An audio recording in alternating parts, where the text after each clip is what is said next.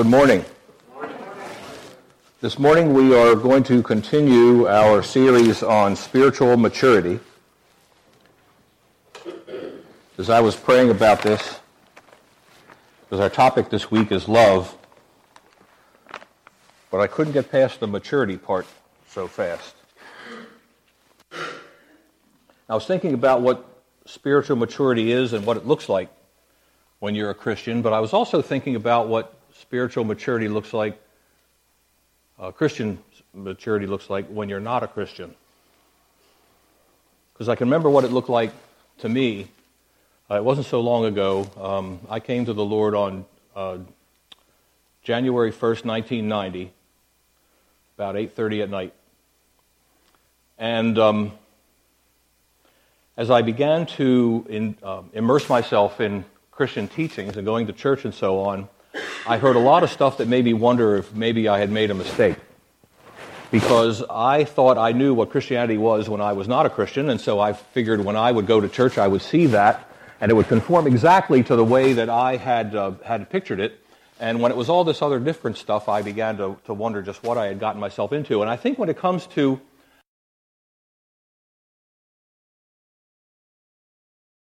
uh, Christian maturity, of any maturity. It's like as, a, as an adult, when you try to explain to your children why they should do certain things, and in the end you say, because I said so, because all the reasons that you give, I mean, what are they going to mean, mean to a six year old, a seven year old, an eight year old? And so we're expecting too much of them. And I can remember as a child, maybe you can remember this, that the idea of being an adult and having all of this responsibility, on the one hand, I thought it was going to be great because I could go to bed any time that I wanted and watch any TV show that I wanted. But I also saw all the other things that my parents did, and I thought, I, I don't know if that looks like the kind of life that I want. Because I, cause I would watch my parents worrying. I remember when my dad got laid off. I remember a couple of other episodes like this. Um, I can remember them when my brother started acting up in 10th grade. My brother went haywire in 10th grade. Seems to be a good age for it, I guess. And um, just trying to figure out, even, even as his, bro- his brother, watching my parents like, um, I, I don't know what I would do with Mark. I mean, I know, I know well enough. I mean, he's, he's gone berserk. And I don't know how I would, what I would do if I were responsible for him. It's one thing to share a room with him. It was another thing to actually try to get him to change his behavior. And as a Christian, when you are a baby Christian, a mother's milk Christian, and you come into the fold, you become a part of the body of Christ, grafted on, you begin to hear a lot of things that just simply don't make any sense to you. And the, the part of faith is press on toward it with the, with the understanding and the trust and the faith that it will make sense to you in time, that you will be able to grow into it. Now, to the outside world, spiritual maturity, because what spiritual maturity is really is um, actually taking the teachings of God seriously. Isn't that what it is? Uh, so when, when you read about all these things in the Bible and then you say, well, these people were actually doing that, you said, no, um, when, when, I wasn't um, a Christian and people would actually do these things, I, th- I thought, you know, you're taking it too far. You know, these, this is all a good book, but you're taking it too far. One that I can remember in particular, uh, remember there was a teaching um, where if uh, somebody says, um, thou fool, you shall be in danger of hellfire. Remember, familiar with that one? And I can remember as a, as a, as a non believer at the time, I'm thinking, what, what, what is this? I mean, where would, where would I be without insult? I would, I, it's, it's, like the only, it's the only vocabulary I had. And so to, to have that denied me and to have the freedom to judge people and think to themselves, these are the people that I don't like, these are the people that I don't approve of, these are the people that I don't want to hang out with. I wanted that freedom and I didn't want to take it away from me. And it also, of course, they're only words. Uh, this, was, this came out at the time that, um, right at the time that George Carlin came out. He had, a, he had a record called Class Clown. I don't know if anybody remembers that. And um, he talked about words. They're just words. They don't mean anything. They're just words. Now, he made the, the, the irony of this is he made his living with words and then telling us that they didn't mean anything. Well, why should we pay to see you? Um, but he talked about all these things, and so I, I, bought into, I bought into everything like this. They're just words. I can say anything I want. I don't see what the problem is. We were being taught um, if you are hurt by somebody else, it's because you allowed yourself to be. You should be stronger than that. But the intent to hurt me was something that I couldn't quite push aside. And so that was an example about thou fool, about being condemned to hellfire for something so um, innocent, so simple. Uh, struck me as being something like, who can do that? Who can get through life without that attitude towards people? It's as natural as falling off of a log. We judge all the time. Uh, all the time we rank people. Who are the people we like? Who are the people we don't like? Uh, you know, who, this is my like 19th favorite person, and um, I will treat them better than I treat my 20th favorite person. Um, to the outside world, spiritual maturity looks like fanaticism. Uh, in the church that I grew up in, and the church that I uh, actually received my degree from, there is a lot of pushback against fundamentalism. Uh, we were being taught about fundamentalism and taught to beware of it, and if you could see it in your church, it was your job to root it out or drive it out um, convert whatever you had to do because anybody who trusted in the Bible too much was obviously a person who was going to be nothing but trouble to a pastor because they would always want to do things God's way instead of the pastor's way. They would want to, always want to do things what the Bible says when, when you would look at the way the world does things and you would say, This is how I was raised. I was taught that these things work. I have seen them work all the time. I don't understand why they won't work in the church.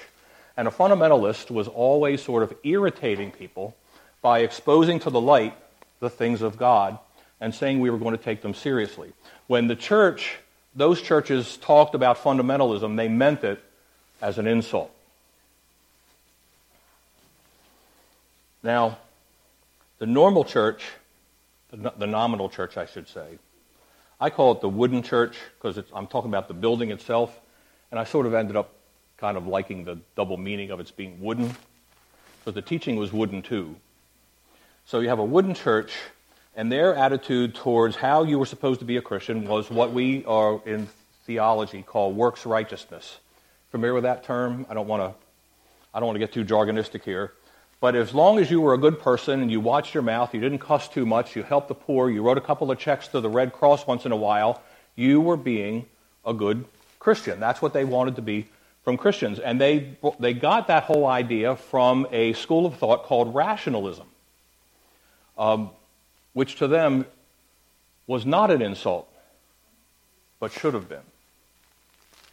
Because faith, obviously, is much different than the kind of rationalism that was being applied to people's lives. And in our culture, where rationalism and being rational and being reasonable and being intelligent and being brainy and all these other things are held in such high esteem, to try to tell people that rationalism is a bad thing, try that one out with some of your friends because the only op- option to them is to be irrational.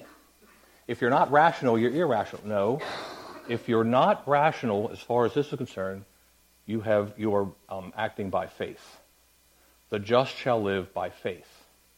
And those who don't have faith do not understand how you can live that way. It looks irrational. Rationalism then is held up as an idol instead of as an insult. When we give ourselves to the Lord, when we repent and we give ourselves to God and we then turn ourselves over to Him for whatever it is He's going to do with us, and He leads us towards spiritual maturity, what happens is we become increasingly unrecognizable to the unbelieving world. He's not the guy, I, he, that, this is not the guy I knew in high school. I know a lot of folks that can say that about me. It also means that we become increasingly objectionable to the outside world because they can see and hear uh, and feel oftentimes our opposition, and they don't like it. It means that we become increasingly useless to the outside world. And it becomes, we become increasingly threatening to the outside world. Spiritual maturity puts you in a position eventually of outright opposition to the world that obviously feels like it has to protect its interests and wants to defend its attitudes. Now, as we grow into maturity, um, I tend to be um, linear in my thinking. Is that fair to say, honey? Yeah. I've, I'm at step 4B, subsection 4, and next is subsection 5. And that's what you do as you progress through. And so that, that was the way I was doing things. And I realized what I was trying to do was um, in my, my sense of maturity was to move from one place to another place, to mark off my progress, to write it on my calendar, and to think to myself, what a good boy am I? And of course, the, the kind of uh, maturation that we have is inside. We're not moving from place to place. We are being made into something different. And we are being made into something different. We are not making ourselves something different. We are agreeing and giving ourselves to the Lord through surrender to let Him do what He wants to do, and we allow Him to, to go about the work. It is um, not, uh, not me, but Christ who lives in me. So our growth is not so much getting bigger, it's going deeper. The Bible I'm reading now is the same Bible I read on January 2nd, 1990. But it means a lot more to me now than it did then. Because in prayer, and sometimes just sheer repetition, you just go back and back and back. Now, I had a time in my progress towards spiritual maturation. See if you had a time like this. When I opened up the Bible, let's just say Romans, and I would read it, and I'd say, I've read this already. I know this. I'm not seeing anything new. Does that happen to anybody? Am I the only one that's happened to? And you're like, I don't think I. As that, that, that highlighted it, that's right. So I, have I've committed to memory. Uh, all I'm doing is reading the same words over and over again. Uh, that didn't really appeal to me. I went a long time without reading the Bible because I simply figured that I'd already read it all, and now I, well, I don't know what I was thinking. Um, whatever it was, it was wrong. And so, going back to the Bible and reading it again and letting it soak in, seeing meanings that we didn't see before, uh, what I was talking about during um, communion, being baptized into Christ, being baptized into his death and resurrection, things, things that clearly are a mystery and will always have uh, a mysterious element about it. We're never going to understand that, this thing as long as we're on this side of the glass. We're looking through a glass, but darkly. We don't see things very clearly. Uh, there was an old hymn that there used to be, Someday it will all be made plain. I haven't heard that in a long time. In fact, I don't even remember the tune. But I will never forget those, those words. Someday it will all be, be made plain. It's okay that they're not plain to me now. It's, it's okay to me that I have not learned everything that God knows because it's impossible for me to do that. All right. Maturity, then, is moving into a realm that is an entire departure from the world you left behind love. I have a scripture here. So 1 John 4. Oh, I love 1 John. I love it more and more and more. You know why I didn't like it originally? Because it's little. It's a little book. How, how, how important can it be if it's only a little book? I wanted to read a big book like Romans or, or the two Corinthians. That's a big book. That's a book you can sink your teeth into. If, if John was writing something important, he could have dragged it out more. He could have pumped more stuff in there and made it into a really big book, but it was a little book. Um, God got my attention later on. And this is the kind of thing, exactly the kind of thing that you would read and it, when you were a Christian after one month and go, I get it. And then I can read it now and go, um, no, there's still stuff I don't understand, but it's still worth going deeper. Beloved, let us love one another for love is of God, and everyone that loves is born of God and knows God. There's a sermon series right there. He that loves not knows not God, for God is love. In this was manifested the love of God toward us, because that God sent his only begotten Son into the world that we might live through him. Herein is love, not that we love God, but that he loved us and sent his Son to be the propitiation for our sins. Beloved, if God so loved us, we ought also to love one another. No man has seen God at any time, but if we love one another, God dwells in us, and his love is perfected in us.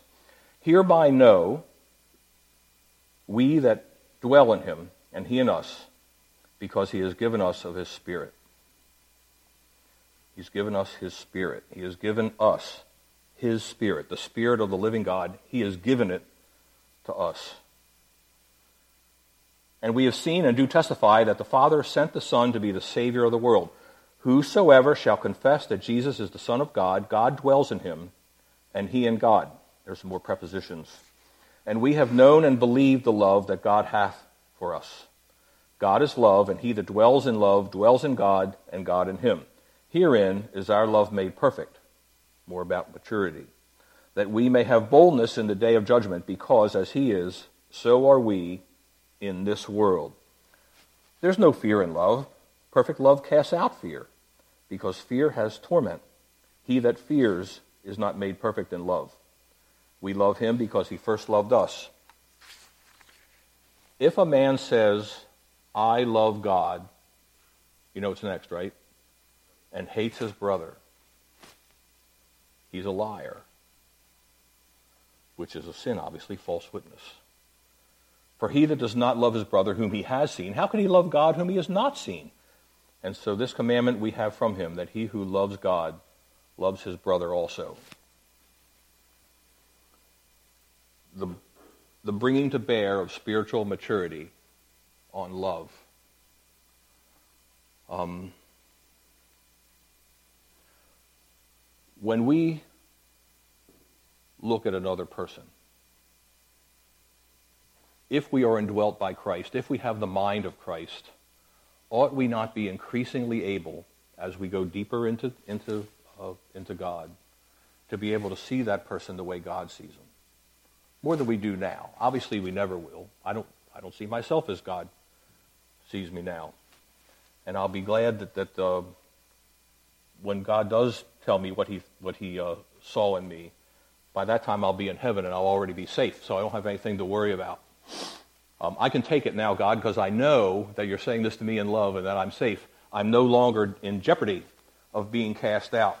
But when we look at other people, the things we see, not always flattering. One of the things that I used to be fond of saying was, I love everybody and I like almost everybody. Um, no. The whole idea of this kind of selectivity, the whole kind of idea of taking away from God who loves us and say, I'm going to treat people the way I want to. I'm not going to listen to you, God. I'm not going to obey you. I'm not going to let you rule over me and make me love this person who I am getting a big kick out of not liking. Because one of the things they used to tell us in, in counseling was if you are doing some harmful behavior, if you're doing something like this that's uh, either mean spirited or it's uh, self damaging or anything like that, one of the things that they always tell you is what are you getting out of it?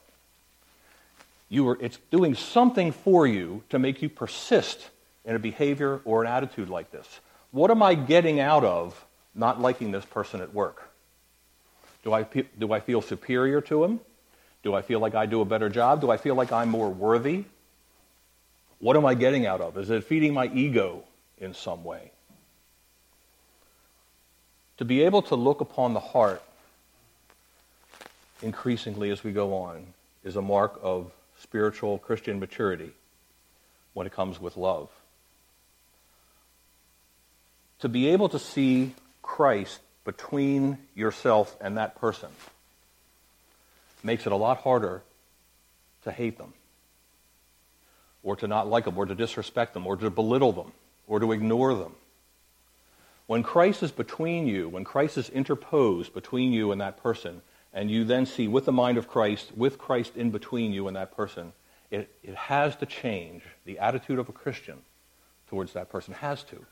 Because I can't look in Christ's face and look and at the same time say something really um, horrible about this person or harbor some resentment for this person. I can't do it as long as Christ is in front of me as long as I see him. I can't do it. Because as a mature Christian, I know what Christ did for me, which is also what he did for this other person. We have our preferences. We have things that we like in people. We have things that we don't like in people. We have, we have to give them up. We've used the word surrender a number of times here in the, in the past years. Um, it's one of those things you have to give up. It's not always fun. Um, I am getting something out of my attitudes towards certain people. I, I know who is the last person in my life that I'm going to start loving. I know who that person is right, you know, right now. Uh, maybe I should start working on that person first. Say, why, why wait? I'm, it's time to tackle this real early rather than wait until I've gotten good at it with people that I only just don't care for. But uh, instead of somebody that I really uh, cannot stand, we've got to give them up. And so it's interesting because, in, in essence, you know, one of the things that happens when we are called to Christ is we are, and we are baptized in Christ, we are baptized into his suffering. Remember that? We're baptized into his suffering. We are part of who Jesus is, everything that he did. And one of those things is that this being made and asked to love, it, that's almost a form of suffering. It, it's, it's torment to just have to force yourself to like this person or to love this person, to hold this person in high regard, to think of this person in a new light when um, it goes against your very nature. The very nature, of course, that we are supposed to be crucifying. That stuff always sort of comes back in, sneaks in, and sort of uh, hijacks our good intentions and takes us into an area where we can persist in, in our sin and feel like, uh, come up with some justification for, um, for doing so. Either that it's not, very, it's not very important or that God doesn't like this person either. I've heard that. Um, or something. Love is the heart's effort to satisfy itself. Love goes out and looks at what it is that makes itself better, makes itself bigger, that, that feeds into it. If it's your ego, if it's your sense of, sense of accomplishment, if it's your sense of perfectionism, whatever else it might be that you hold, whether it's money or power or influence or whatever it is, as if love is being driven by that, it's corrupt. But it changes when Jesus is in your heart with, if love is the heart's efforts to satisfy itself, and Jesus rules in your hearts, that's the approach it's going, your, your heart is going to take. To do the things that Jesus does or Jesus wants done with those people, to see those people in that particular way, and to actually have that genuine feeling towards them of love. I love this person. I care for this person. I'm seeing things in a way, I'm doing things in a way that I didn't used to do before, before Jesus really reigned there and I truly surrendered myself to him and said, Whatever you say to do, I trust you. It's the right thing. Uh, it could be hard, could, you know, and there are some things that are hard. I, this is hard. There's still people in, in, that I went to elementary school with that I can't stand. How long has it been since I've seen these people? because they said something to me on the playground or they squealed on me to a teacher. I can still remember when Henry Schoenfelder turned me in to my assistant principal and I had to go into detention for something I didn't do. I'm still mad at him. Sorry, Henry. You know, the funny thing is, I see him at reunions. I really like him. And yet, what he did to me just, it taints our relationship. I can't kill it. Um, I haven't surrendered to it altogether. I've been mad at Henry so long, I can't shut it off. It's become a part of who I am. You'll know him instantly if you see him. He's a, a fat, bald guy with a beard. he is. He really is. Maybe that's part of it. We have our um, attitudes that we then have to, um, to surrender. Love needs an object. That's the, the nature of love. One of the uh, things, it's a, um, uh, I thought this was a pretty cool theological concept. It's called perichoresis. And in the, buried in that word is the word chor, C H O R, like in choreography.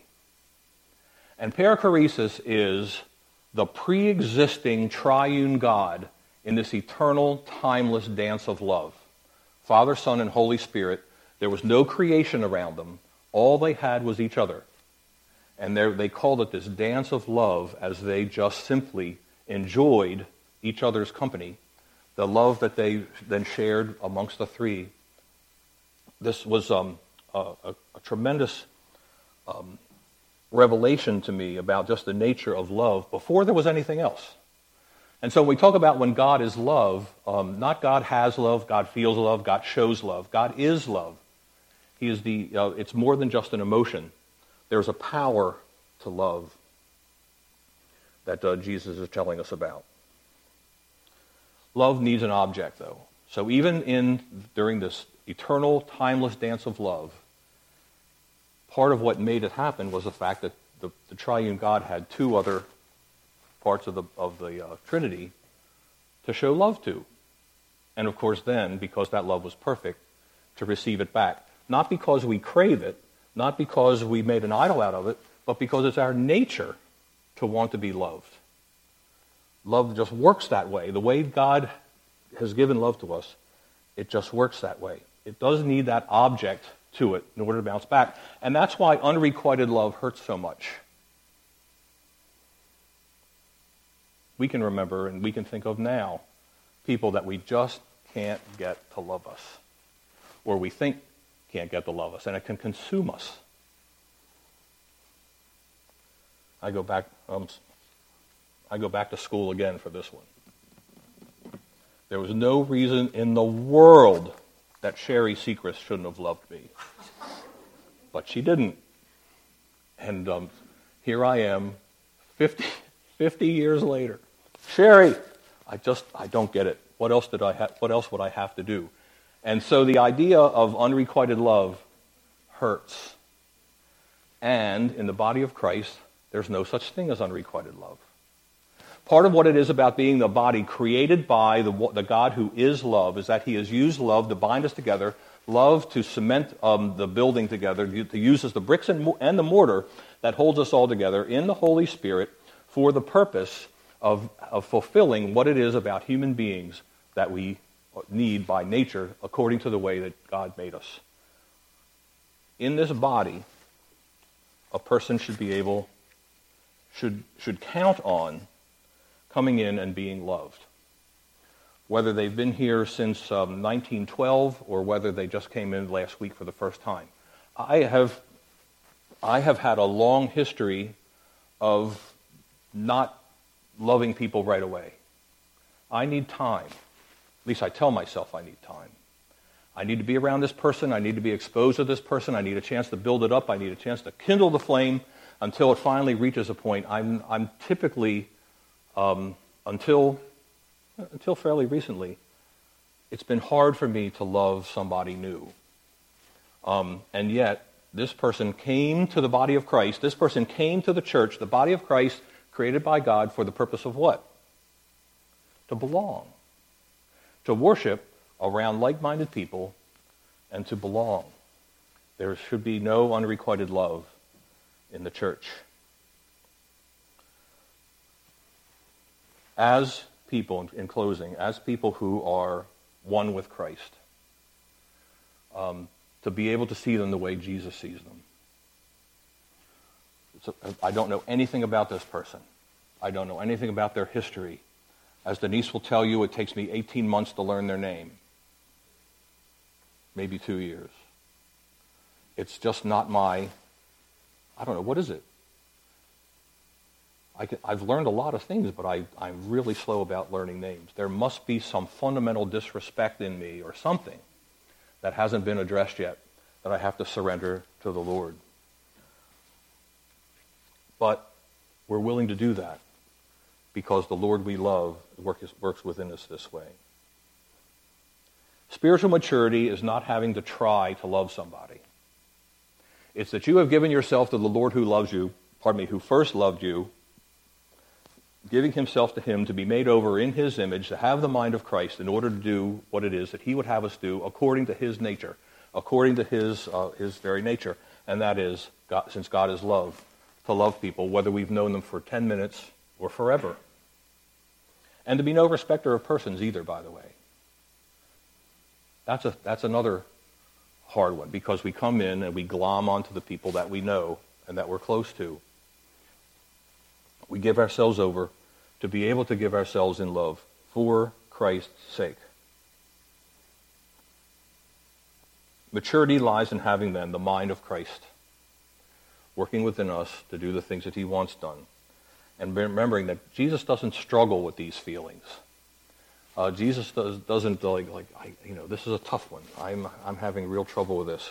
The Jesus who doesn't struggle with these feelings, who has genuine love for people, is the person, is the one who is in your heart working to, uh, to show love towards these other people. It is, in the end, about the new nature that the Lord gives us when we surrender ourselves to Him and he takes up residence in our heart. Let's pray. Gracious God, we want so much to please you. We hear you telling us that you have for us the, the greatest desires of our hearts, that you will fulfill those and provide them for us in, in abundance. And so, Lord, we trust you and give ourselves and say, Lord, whatever it is, anything that we are doing, which is denying that love and denying that fulfillment to somebody else, or which is stifling that coming towards us by our behavior or outmoded worldly attitudes, we give them to you, Lord, to be remade by you for your sake, to your glory, uh, that, Lord, then we can live lives uh, worthy of our calling. We pray this in Jesus' name.